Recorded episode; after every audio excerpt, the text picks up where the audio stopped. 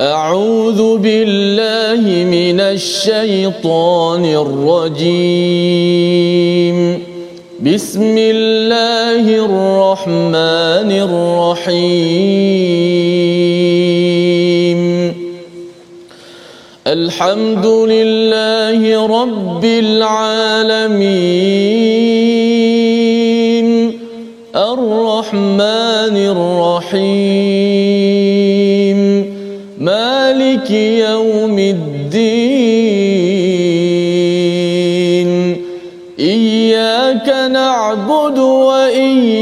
وإياك نستعين اهدنا الصراط المستقيم صراط الذين أنعمت عليهم غير المغضوب عليهم ولا الضالين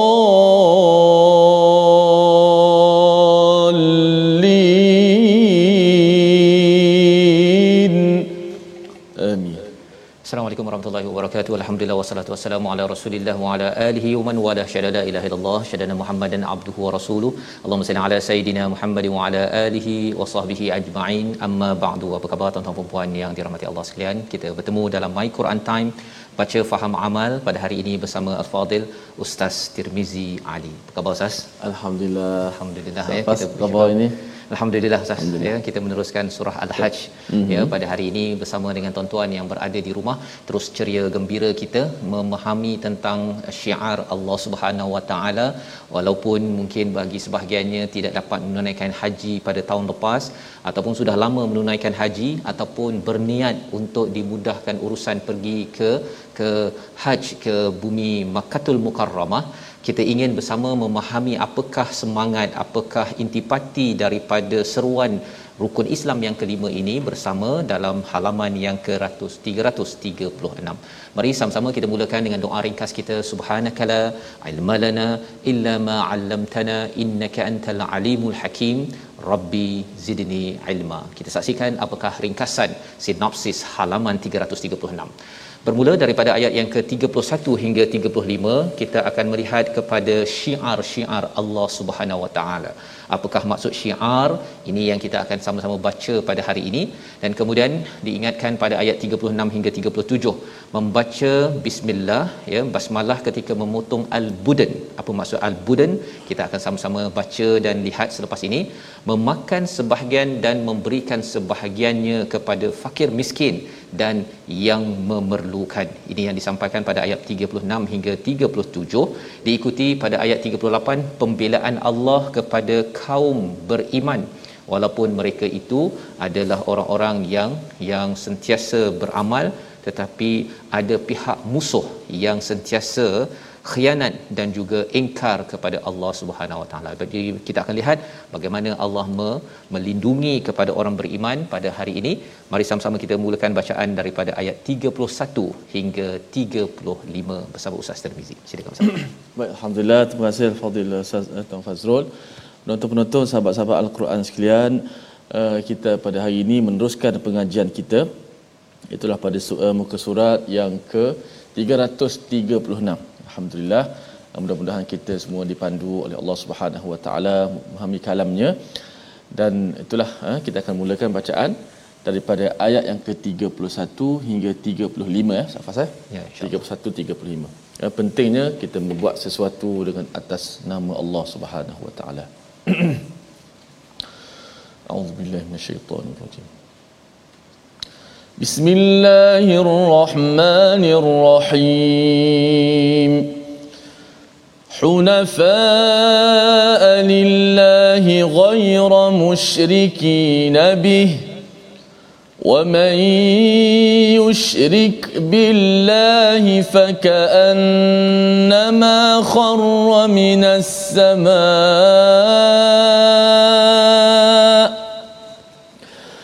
فكأنما خر من السماء فتخطفه الطير أو تهوي به الريح فتخطفه الطير أو تهوي به الريح في مكان سحيق ذلك ومن يعظم شعائر الله فإنها من تقوى القلوب. لكم فيها منافع إلى أجل مسمى. محلها ثم محلها إلى البيت العتيق.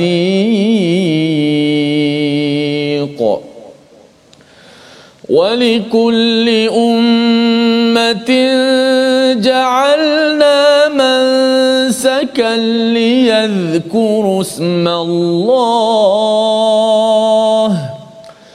ليذكروا اسم الله على ما رزقهم من بهيمة الأنعام. فإلهكم إله واحد فله أسلموا. فإلهكم إله واحد فله أسلموا وبشر المخبتين الذين إذا ذكر الله وجلت قلوبهم والصابرين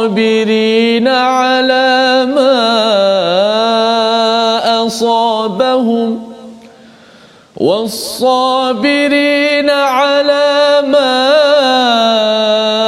أصابهم والمقيم الصلاة والمقيم الصلاة ومما رزقناهم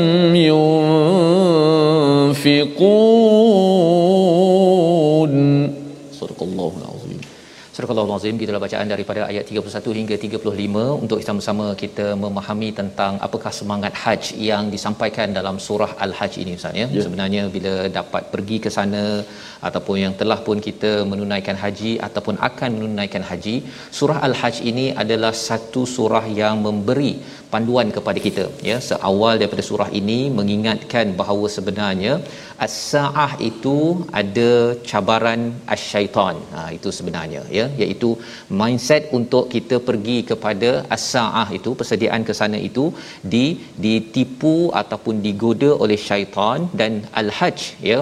Uh, rukun al-hajj ini hajj ini adalah untuk kita mendapat latihan Uh, bagaimana peristiwa as-saah di mana kita dikumpulkan beramai-ramai dan sama sahaja kalau di as-saah ataupun pada hari pembalasan nanti ialah tanpa pakaian. Tetapi kalau di hari Mekah itu saatnya kalau di haji itu pakaiannya sama saja. Semua sama tidak ada brand tidak ada jenama tidak ada pangkat. Dan apakah yang perlu dibuat pada ayat 31 beribadahlah dengan ikhlas kepada Allah tanpa menyekutukannya. Ini istilahnya hunafa lillahi ghairu musyriki nabi lawan kepada hunafa ini istilahnya junafa ustaz ya? Junafa. junafa ini maksudnya adalah yang bias iaitu uh, yang apa tidak tidak uh, adil kepada kepada Allah Subhanahu wa taala. Jadi diingatkan di sini bahawa pergi ke haji ini adalah untuk kita me- menyucikan diri kita hanif iaitu betul-betul lurus pe ibadah kita amalan kita kerana Allah Subhanahu Wa Taala. Tidak boleh syirik tidak boleh pergi haji dengan duit haram contohnya. Ataupun pergi dengan duit rasuah kan? Guna rasuah untuk pergi haji untuk nanti nak bersihkan harta. Tidak boleh ya. Malah ada pula yang kata dia pergi dengan package yang 100 ribu 200 ribu ringgit ya. Kemudian sampai ke sana dia mungkin mungkin dia kata bahawa saya pergi hotel yang paling dekat dengan dengan Masjidil Haram dekat dengan Kaabah tetapi dia duduk dekat hotel je Ustaz semayang kat dalam hotel je. Pasal dia kata bersambung dengan dengan uh, Kaabah tersebut itu sebenarnya menunjukkan bahawa jiwa itu tidak hanif tidak lurus kepada Allah Subhanahu Wa Taala. Itu kena jaga-jaga. Dan lebih daripada itu jangan syirikkan kepada Allah Subhanahu Wa Taala. Wa man yusyrik billah faka'annama kharra minas sama.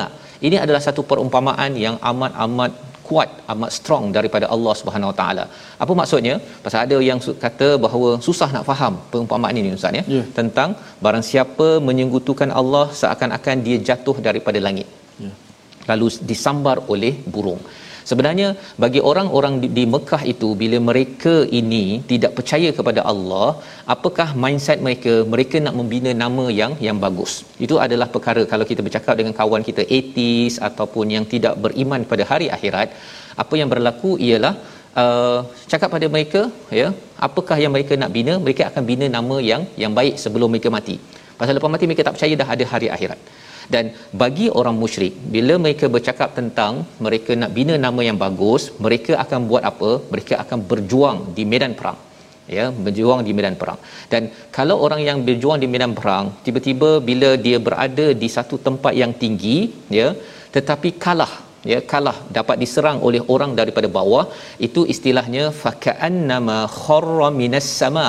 Mereka itu adalah seperti terjatuh daripada daripada tempat yang tinggi kemudian kerana mereka ini telah dikalah ya bukan sekadar daging tulang mereka itu tidak diuruskan malah dia jatuh dan fatah fatah tafuhu tayr iaitu disambar oleh burung. Ha itu perumpamaannya. Maksudnya uh, tubuh badannya itu Ustaz ya dia hancur dan tak ada orang uruskan. Hmm. Dia kalau orang yang namanya bagus walaupun syahid di medan perang ataupun terkorbanlah kalau bukan Islam pun dia punya jasad itu disemadikan dan diletakkan di kubur ke di apa di uh, tempat tanam dan di diberikan nama oh dia adalah pahlawan bagi negara sekian sekian sekian sekian.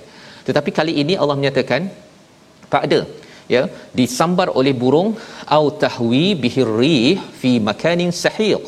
Iaitu apabila dia diterbangkan daging-dagingnya itu ke tempat yang tidak dikenali sampai tempat yang jauh sehingga kan dia akan dikutuk ya. Dia ni dah kalah dan kemudian dia ini adalah pengecut disebabkan tidak tidak menang di dalam dalam kehidupan. Ini adalah satu perumpamaan tentang orang yang yang tidak bertauhidkan kepada Allah Subhanahu Wa Taala. Itu kesannya tuan-tuan. Maksudnya ialah namanya buruk di atas muka bumi ini dan orang-orang begini kerana dia tidak percaya kepada satu perkara namanya adalah as-saah. Tetapi bagi kita yang percaya pada as-saah kalau katakan syahid meninggal pun dia tetap juga di dimuliakan dan kalau menang dia juga tetap dimuliakan. Maka pada ayat 32 ya 32 Allah menyatakan demikianlah perintah Allah. Barang siapa mengagungkan syiar-syiar Allah maka sesungguhnya hal ini timbul daripada ketakwaan hati. Yu'azzim sya'airallah. Misalnya uh, kita telah tengok sebelum ini dia adalah perasaan kita membesarkan syiar-syiar Allah Subhanahu Wa taala. Tengok Kaabah dia rasakan bahawa hatinya itu rasa ta'zim. Ya dia rasa subhanallah azim. Bila dapat melihat Kaabah tapi ada orang uh, bila dia tengok Kaabah dia kata eh ada apa? Kan? Dia tengok tak ada apa pun tengok makam Ibrahim. Tengok yang tapak kaki tu yang ada dalam cermin tu Ustaz kan? Dia kata tak ada apa pun. Kan? Pergi pada Hijr Ismail uh, tak ada apa pun. Itu adalah tanda bahawa hati ada masalah hati ada masalah kerana tidak ta'zim yu'azzim sya'irallah. Sya'irallah ini adalah syiar yang menyebabkan syuur. Perasaan kita itu terunggah maksudnya dia bila tengok kepada masjid nabi dia kadang-kadang menangis ya. Disebabkan apa? Ini bukannya tiba-tiba sebesar ini masjid nabawi ini tetapi dulu nabi kecil sahaja ya. Rumahnya kecil sahaja. Itu pun maksudnya apa? Tetap nabi berjuang dalam kehidupannya dan kita mendapat ke kebesaran dengan dapat pergi Masjid Nabawi ataupun Masjidil Haram. Ini adalah cara berperasaan. Ha, Quran uh, membina cara berperasaan kita kerana ia bukan sekadar satu kotak hitam ya empat segi tetapi ada sejarah perjuangan Nabi Ibrahim sejak Nabi Adam alaihissalam bila kita bertemu dengan syiar-syiar Allah Subhanahu wa taala inilah dinamakan taqwal qulub iaitu hati kita itu ada takwa kalau perasaan itu tidak ada maksudnya hati itu masih lagi ada ada masalah kita nak baca ayat 33 untuk mengingatkan kepada kita tentang apakah manfaat-manfaat yang ada dalam dalam peristiwa haji ini dan ia adalah satu sejarah panjang kita adalah penerus legasi daripada hmm. Nabi Adam, Nabi Ibrahim alaihi salam. Ayat 33 bersama Ustaz Tirmizi. Baik, eh, masya-Allah Ustaz, uh, kita nak sambung ayat 33.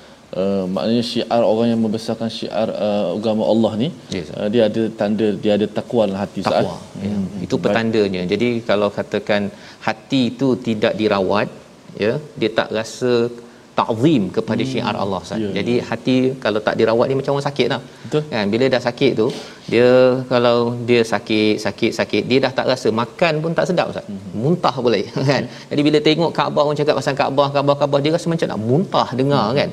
Itu tanda masalahnya hati sedang ada penyakit. Yeah. Tapi kalau takwa itu ada dia rasa ya Allah bila lagi ya Allah tolong ya Allah tolong mudahkan urusan aja begitu bila hati itu ada kesihatan. Betul, masya-Allah. Inilah pengorbanan Nabi Allah Ibrahim.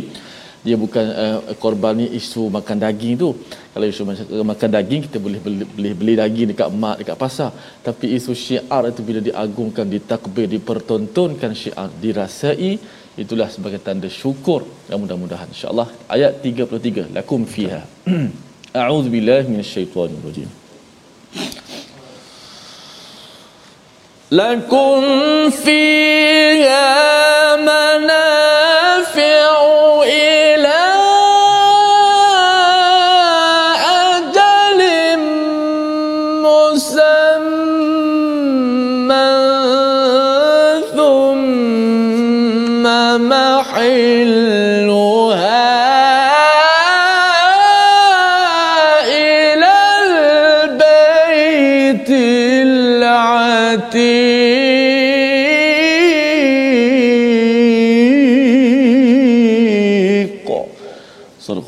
bagi kamu padanya haiwan sembelihan ada beberapa manfaat sampai waktu yang ditentukan. Kemudian tempat penyembelihannya adalah di sekitar Baitul Atiq iaitu di sekitar Baitullah Al-Haram Kaabah yang berada di Makkahul Mukarramah.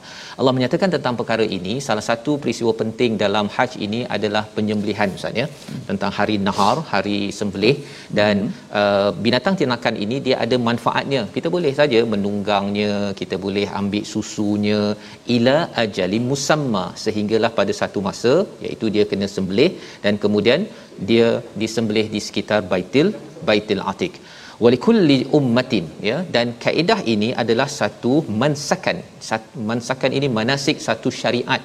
Uh, mungkin ada yang kata eh apa apa yang specialnya tentang uh, kambing ataupun unta disembelih lihat kurus mallahi ala ma razaqahum bim bahimatil an'am? Apa yang specialnya? Kalau dapat biri-biri begini ya ataupun kalau kita dapat lembu bila berada di Makkahul Mukarramah itu sendiri apa yang istimewa bila ia disembelih dengan nama Allah ia adalah lambang kepada kepada mensakan ataupun manasik syariat Nabi Muhammad sallallahu alaihi wasallam meneruskan legasi Nabi Nabi Ibrahim dan juga Nabi Adam alaihi salam.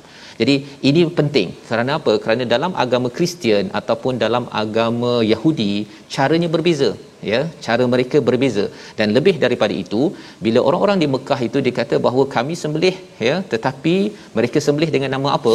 Dengan nama-nama selain daripada Allah Subhanahu Taala. Jadi sebenarnya kita dapat makan nasi Arab ustaz ya? Kalau sekarang lah kan kita dapat makan nasi Arab uh, kambing gulik ke apa sebagainya. Bila ia disembelih dengan nama Allah ia adalah satu perkara yang besar.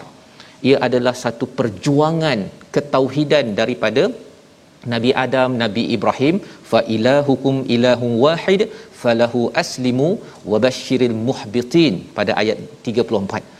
Allah kata ucapkan tahniah kepada muhbitin. Siapa muhbitin? Muhbitin ni khabata macam kalau tanah Ustaz ya bila letak lepas air turun hujan turun itu jadi lembut begitu. Itu namanya adalah khabata. Hmm. Jadi muhbitin ini adalah orang yang hatinya lembut. Bila dia pergi haji itu jadi hati lembut. Mengapa jadi hati lembut? Yang pertama dia selalu ingat Allah bila diingatkan nama Allah dia gemetar. Nombor duanya ialah dia bersabar ketika haj. Kan ketiganya wal muqimis solah. Dia mendirikan solat betul-betul berjemaah di di uh, di masjid dan yang keempatnya dia selalu ber, berinfak.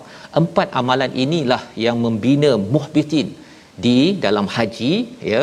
Dan kalau kita belum pergi haji ataupun dah balik haji inilah amalan yang kita perlu jaga untuk memastikan kita dapat spirit semangat haji yang sebenar-benarnya. Membawa pada perkataan pilihan kita pada hari ini kita saksikan iaitu kharra ataupun kharara terjatuh ataupun tersungkur.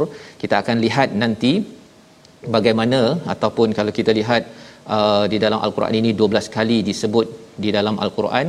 Maksudnya ialah kita ini tersungkur kalau bagi orang yang yang uh, mengingat mengingat nama Allah. Dan lebih daripada itu nanti kita akan lihat bagaimana peristiwa unta disembelih. Kita berehat sebentar tetapi kita akan sama-sama lihat kembali selepas ini apakah pelajaran yang penting. Kita tahu surah al-hajj ustaz ya? Mm-hmm. surah al-hajj ini dia adalah latihan antarabangsa untuk melembutkan hati. Ha, pasal hati ni dia suka berhujah. Mm-hmm. dan bila suka berhujah berjidal dia tidak buat persediaan untuk ke ke akhirat. Kalau dia ini lembut ha, dia akan selalu hari ini saya sudah tak gementar mendengar nama Allah. Ya Allahu akbar Allahu akbar. Contohnya bila azan gementar. Eh okey kita tak semayang lagi saya semayang yang keduanya dia bersabar atas kesusahan. Yang ketiga mendirikan solat dan yang keempatnya ialah bila ada rezeki hari ini tuan-tuan sudah infak ataupun belum. Kalau belum kena cepat-cepat keluarkan. Kerana apa? Kerana itu lambang hati ini adalah seperti tanah yang lembut selepas air hujan disiramkan.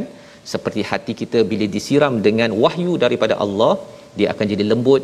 Dan inilah hati salim untuk bersedia menuju akhirat Allah Subhanahu taala. Kita berehat sebentar, kembali My Quran Time, baca faham amal insya-Allah.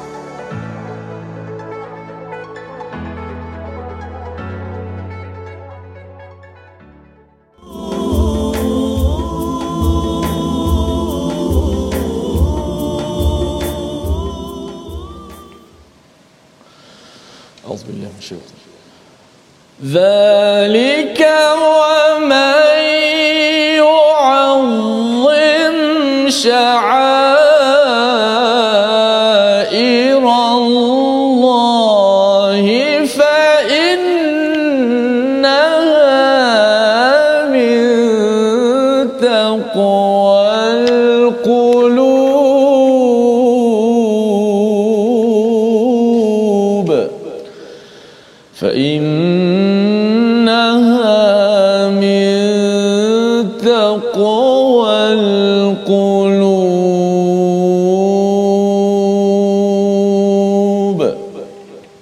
Demikianlah perintah Allah dan barang siapa yang mengagungkan syiar-syiar Allah maka semuanya hal itu timbul daripada ketakwaan dalam hati-hati.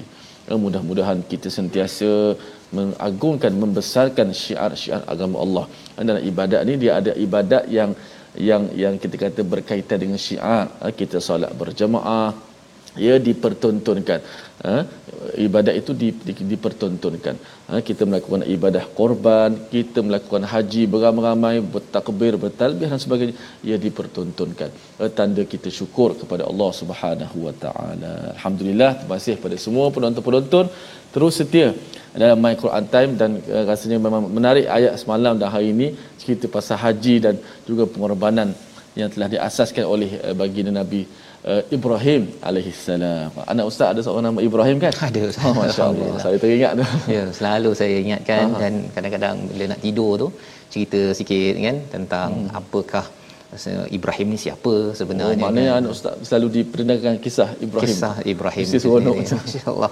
Alhamdulillah. Masya-Allah. Masya-Allah. Ini satu benda yang baik kita jangan lupa ikon kita kita ceritakan kepada apatah lagi anak kita tu memegang nama insan yang mulia masya-Allah okey kita nak ambil sikit tajuk pada hari ini tentang martabat huruf-huruf yang tebal dalam Quran dan hari ini kita nak lihat martabat yang akhir sekali yang paling uh, yang kelima kita kongsikan lima. Dah kongsikan empat hari ini yang kelima. Kita lihat di slide. Huruf mufakhamah. Mufakhamah tu istilah kepada huruf yang tebal lah mufakham. Tebal. Ada lima martabat ada lima tingkatan. Maka hari ini kita ambil tingkatan yang kelima martabat yang kelima huruf isti'la yang berbaris di bawah.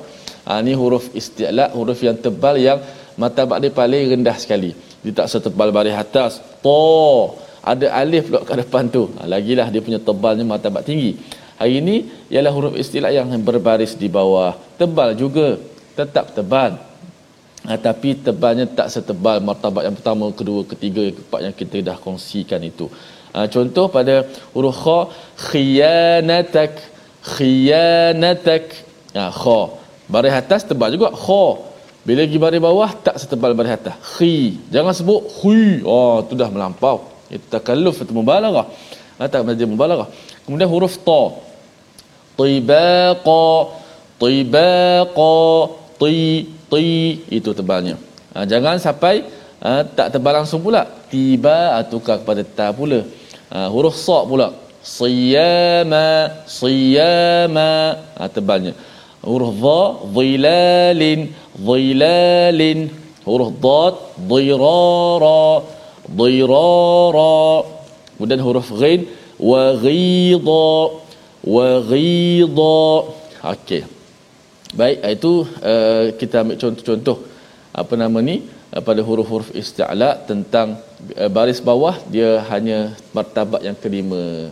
Maknanya kita kena faham bila baris bawah uh, isti'la dia tetap tebal tapi jangan sampai uh, kita uh, melampau dia macam huruf kha tadilah khi satu lagi huruf qa wa qila. Ah, jangan. Mustaqim. Oh mustaqim. Jadi nak tebalkan sangat jangan. Baris bawah dia tak setebal baris atas. Sebab tu kita letak martabat dia. Mustaqim. Mustaqim. Biasa saja. Eh? mustaqim. Gitu saja.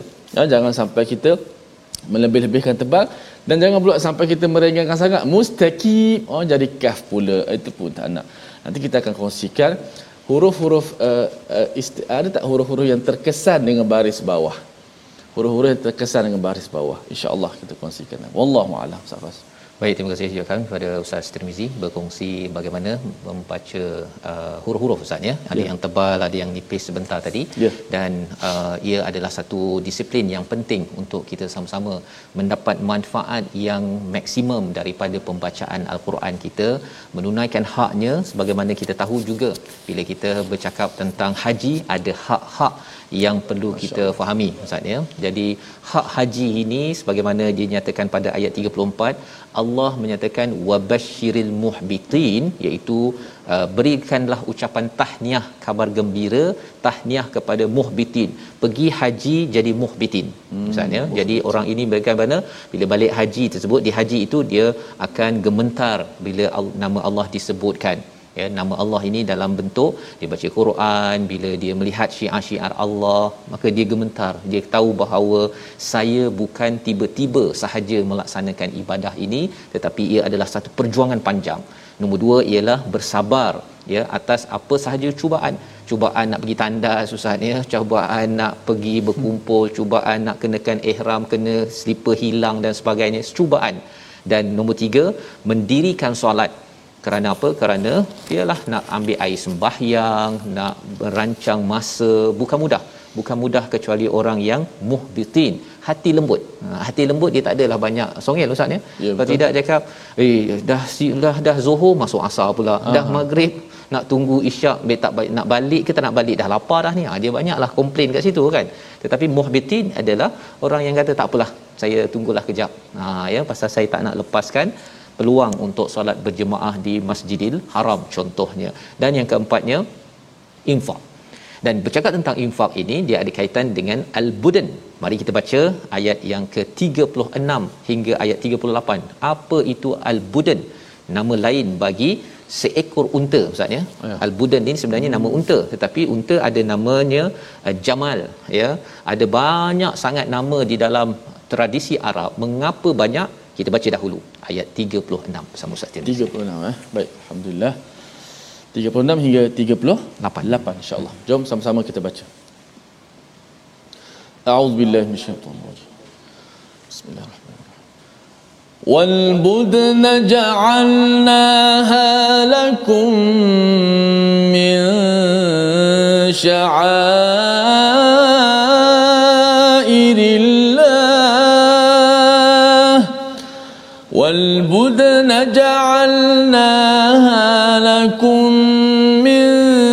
شعائر الله لكم فيها خير. فاذكروا اسم الله عليها صواف. فإذا وجبت جنوبها فكلوا منها فكلوا منها وأطعموا القانع والمعتر. كذلك سخرناها لكم لعلكم تشكرون. لن ينال الله لحومها ولا دماؤها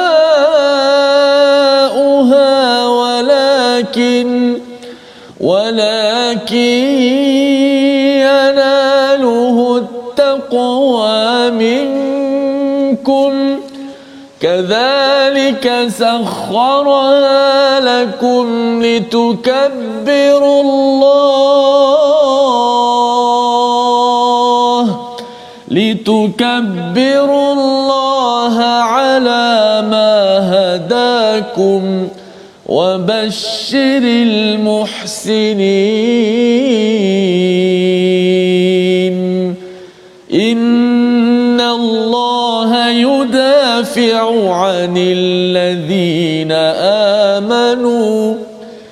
إن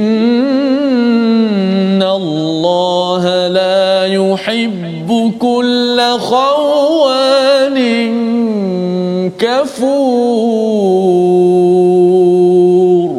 صدق الله Surah Al-Azim gitulah ayat 36 hingga 38 untuk kita memahami bagaimana seruan Allah kepada muhbitin kepada orang-orang yang hatinya lembut yang tunduk patuh kepada Allah Subhanahu Wa taala yang keempatnya pada ayat 35 ialah wa mimma razaqnahum yunfiqun. Daripada sebahagian daripada rezekinya daripada rezekinya itu diinfakkan selalu diinfakkan. Dan bila berada di bumi haji ini di bumi Makkahul Mukarramah wal budan ya dan al budan ini adalah satu nama unta unta yang ada badan yang gemuk Ustaz ya al budan ini perbuatan badan yang isinya itu bagus ya. Maksudnya berisi bukannya lem, apa unta kurus ustaz. Bukan unta kurus bukan unta yang sekadar unta ya. Ini adalah nama unta. Dan mengapa banyak sangat nama unta di dalam tradisi Arab? Pasal mereka ni bagi mereka unta ni macam kereta ustaz. Zaman kalau kita cakap di negara Arab pada waktu tidak ada kereta-kereta ini kita cakap al-budan saja mereka anggap seperti hmm. yang amat-amat mahal yang amat dibanggakan dan mereka gunakan ini mereka bawa ja'alnaha lakum min sya'airillah lakum fiha khair. Mereka bawa sebagai sebagai kenderaan kemudian mereka akan korbankan. Ha, mereka korbankan dalam peristiwa peristiwa haj ini sendiri. Ini adalah salah satu daripada syiar Allah fiha khair. Itu adalah ada kebaikan yang yang banyak fazkurus mallahi alaiha sawaf iaitu sebutkan nama Allah ketika dia sudah pun sawaf apa maksud sawaf sawaf maksudnya mereka uh, binatang ini sudah di disafkan ustaz telah diaturkan untuk di disembelih Sembelih. untuk peristiwa nahar tersebut hmm. fa idza wajabat bila sudah pun dia jatuh dia dia dah jatuh junubuha di atas uh, sisinya fakulu. Maksudnya selepas itu dimasak dan diberikan makan. Boleh makan beri makan kepada al-qani' wal mu'tar apa maksud al-qani' al-qani' ini adalah orang yang qanaah. Mereka yang mereka sudah pun rasa berpada. Hmm. mereka segan nak meminta bantuan makanan daripada orang lain. Maka orang begini kita kena bagi juga makan. Mereka tak minta mereka tak minta. Di kawasan Mekah di kawasan Madinah itu mereka tak minta tak perlukan bantuan. Mereka tak minta. Mereka perlu bantuan tapi mereka tak minta. Itu kumpulan pertama. Yang kedua al-mu'tar iaitu mereka yang meminta-minta. Ya, jadi dua kumpulan ini adalah dua kumpulan yang diberikan bantuan dalam peristiwa haji kalau kita perasan sebenarnya di sini betapa haji ini bukan sekadar amalan personal tetapi dia memberi peluang ekonomi memajukan tahap kehidupan bagi kawasan di Mekah itu sendiri kadzalika sahharnaha itu kami mudahkan lakum la'allakum tashkurun Allah mudahkan urusan bab unta tadi itu ya pasal kalau unta dia tak boleh dia tak macam ayam ustaz hmm. kan ustaz pun ada pengalaman kan sembelih ayam sembelih lembu hmm. dengan sembelih unta hmm. unta ustaz pernah sembelih tak Unta belum. Tak belum lagi. Unta dia bukannya dibaringkan macam oh. macam kambing dibaringkan di sisi. Tak ada, tak ada. Dia besar. Al-Budan ini lagilah besar dengan dia punya badan dengan dagingnya yang padu. Jadi tidak di tidak dijatuhkan. Jadi disembelih sambil berdiri Ustaz. Ya. Dia sambil berdiri. Jadi kalau katakan dalam peristiwa Nabi Muhammad sallallahu alaihi wasallam ketika menyembelih ini uh, mungkin unta-unta biasa mungkin dia lari ke liar sikit tapi pada waktu zaman Nabi antara mukjizat yang diberikan pada Nabi sallallahu alaihi wasallam ya sebagai karamahnya unta offer tawarkan dia punya lehernya untuk disembelih. Sampai tahap begitu sekali. Ya mungkin kisah ini sebagai satu perkara yang nak menyatakan Allah mudahkan kepada nabi. Tetapi untuk kita juga bila dalam peristiwa boleh menyembelih uh, unta lembu apa sebagainya ini itu semuanya adalah saharnaha kami mudahkan agar kamu bersyukur. Bersyukur apa? Dapat sembelih dapat makan ya dan lebih daripada itu dapat beribadah kepada Allah Subhanahu Wa Taala. Daripada Allah semua perkara ini dan kita nak menghidupkannya. Bercakap al-budan ini ustaz ya maksudnya ialah unta yang kira mahal jugalah. Mahal, ya. mahal. apa pelajaran untuk kita? Kita dah bincang-bincang ni kan? Kita bukan nak pergi haji lagi ni kan? Tapi apa yang kita, pelajaran kita? Kalau tuan-tuan kita berada pada waktu hari raya korban ya. yeah kalau kita nak korban janganlah korban uh, pilih package tengok uh, saya ambil yang paling murah sekali lah hmm. kan? Yang ayam apa bukan ayam uh, apa kambing yang paling murah uh, saya ambil yang ini saja. Mindset yang dibawakan dalam ayat 36 ini adalah mindset cara berfikir orang muhbitin. Muhbitin apa maksudnya? Iaitu razaqnahum yunfiqun. Dia ada mindset rezeki saya saya mesti infakkan saya nak bagi yang terbaik kepada Allah Subhanahu Wa Taala sebagai tanda bahawa saya ini mempunyai taqwal qulub ini diceritakan sekali lagi pada ayat 37 di mana Allah mengulang perkataan takwa pada ayat yang ke-37. Kita baca sekali lagi agar kita jangan ter, ter, ter lepas pandang Ustaz. Yeah. Kadang-kadang rasa ala korban, tekan je kan. Tet tet dekat internet saja dah Easy. kan easy kan tetapi di sebalik itu kita kena ingat ketika kita klik itu ketika kita bayar itu hati kita mesti hadir dengan takwa ya Allah walaupun satu dua klik terus sahaja korban dekat Somalia dekat Vietnam dan sebagainya mudah zaman sekarang hmm, ya. ya walaupun kalau boleh kita tengok depan-depan mata kita di lebih masjid baik. dan sebagainya itu lebih baik pasal nak melahirkan jiwa takwa pada ayat 37. Kita baca sekali lagi. Silakan. Masya-Allah Ustaz Saya uh, pengalaman juga kalau buat buat budak korban ni uh-huh. walaupun uh, pihak jemaah uh, masuk dengan uh, mewakili pihak masjid pengurusan yeah. kita akan pergi dua tiga kali ke kandang uh-huh. untuk apa? Nak memastikan lembu yang kita pilih lembu yang paling baik. Terbaik. Dari sudut tidak ada cacatnya, dari sudut dagingnya banyak, lembu uh-huh. yang terbaik yang tidak terlalu mungkin ada yang dah lama sangat. Betul. Kita nak yang terbaik kerana kita nak mempersembahkan Eh, kepada Allah Subhanahu Wa Taala sebagai sebab sebut yang terbaik dan bukan sekadar nak makan tu. Betul. sebab kita ibadah macam sebab sebut ibadah. yang penting nak ibadah nak hidupkan syiar itu lebih utama. Dan memang hebatlah dalam ayat kita nak baca ni 37 ni ya ada perkataan takwa dan Allah tutup dengan muhsinin. Inilah martabat eh, dalam Islam ni. Amat tinggi Ustaz. Islam iman ihsan. masya-Allah. Kita baca Ustaz Faz tolong uh, beri pencerahan insya-Allah pada ayat 37 a'udzubillahi minasyaitanir rajim لن ينال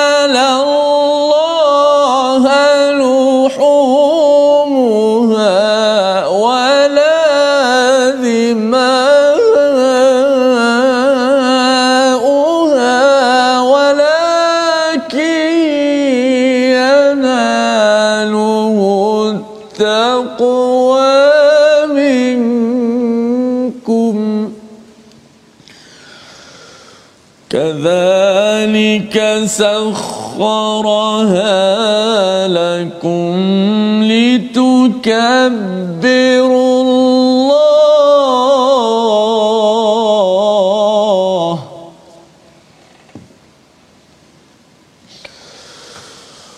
كذلك سخرها لكم لتكبروا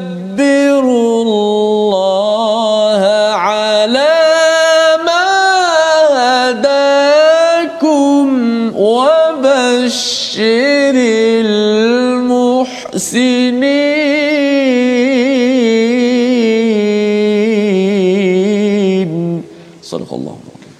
Daging haiwan korban dan darahnya itu sekali-kali tidak akan sampai kepada Allah tetapi yang sampai kepadanya adalah ketakwaan kamu. Demikianlah dia menundukkan untukmu agar kamu mengagungkan Allah Subhanahu wa taala atas petunjuk yang diberikan kepadamu dan sampaikanlah kabar gembira kepada orang al-muhsinin orang yang cemerlang yang buat terbaik dalam kehidupan. Jadi ini adalah satu ayat yang mencerahkan kita Ustaz ya. ya sebenarnya bila kita berkorban, bila kita pergi ke haji, sebenarnya korban itu bukanlah dagingnya yang sampai pada Allah tapi takwa. Maksudnya kita nak berkorban di Malaysia, kita pergi haji itu kena pastikan duitnya itu adalah cukup halal. Cukup halal maksudnya jangan ada sumber rasuah, jangan sumber pergi kerja 4 jam tapi bayaran gaji 8 jam semua perkara itu perlu kita jaga agar apa? Bila pergi haji bila kita buat korban korban itu takwanya itu sampai kepada Allah Subhanahu wa taala. Itu penting. Dan lebih daripada itu Allah cakap kadzalika sakharaha itu Allah mudahkan ya kepada binatang-binatang tersebut untuk dikorban kita perlu sentiasa takbir. Ala ma hadakum atas hidayah. Ini uh, takbir kedua kalau yang pertama Ramadan Ustaz ya, habis ya. Ramadan kita pun uh, diminta untuk takbir kerana kita dapat berpuasa. Hmm. Tapi kalau kita dapat berkorban, kita takbir sekali lagi, itu maksudnya raya haji lah tu, ya. Tapi apakah semangatnya? Semangatnya kerana kita dapat hidayah untuk berkorban. Kita dapat hidayah untuk kita membina takwa. Dan di hujung itu Allah cakap wabashiril muhsinin berikan tahniah kepada orang-orang yang ihsan iaitu dia buat yang terbaik Ustaz. Ya? Dia ada harta sikit-sikit dia kumpul 10 sen 10 sen 10 sen korban pada raya haji. Wabashiris muhsinin. Orang ni kumpul duit toreh getah daripada bekerja akhirnya pergi haji. Wabashiril muhsinin. Orang ini sama level dengan Nabi Yusuf alaihi salam yang melalui pahit getir dalam kehidupan digelar muhsinin.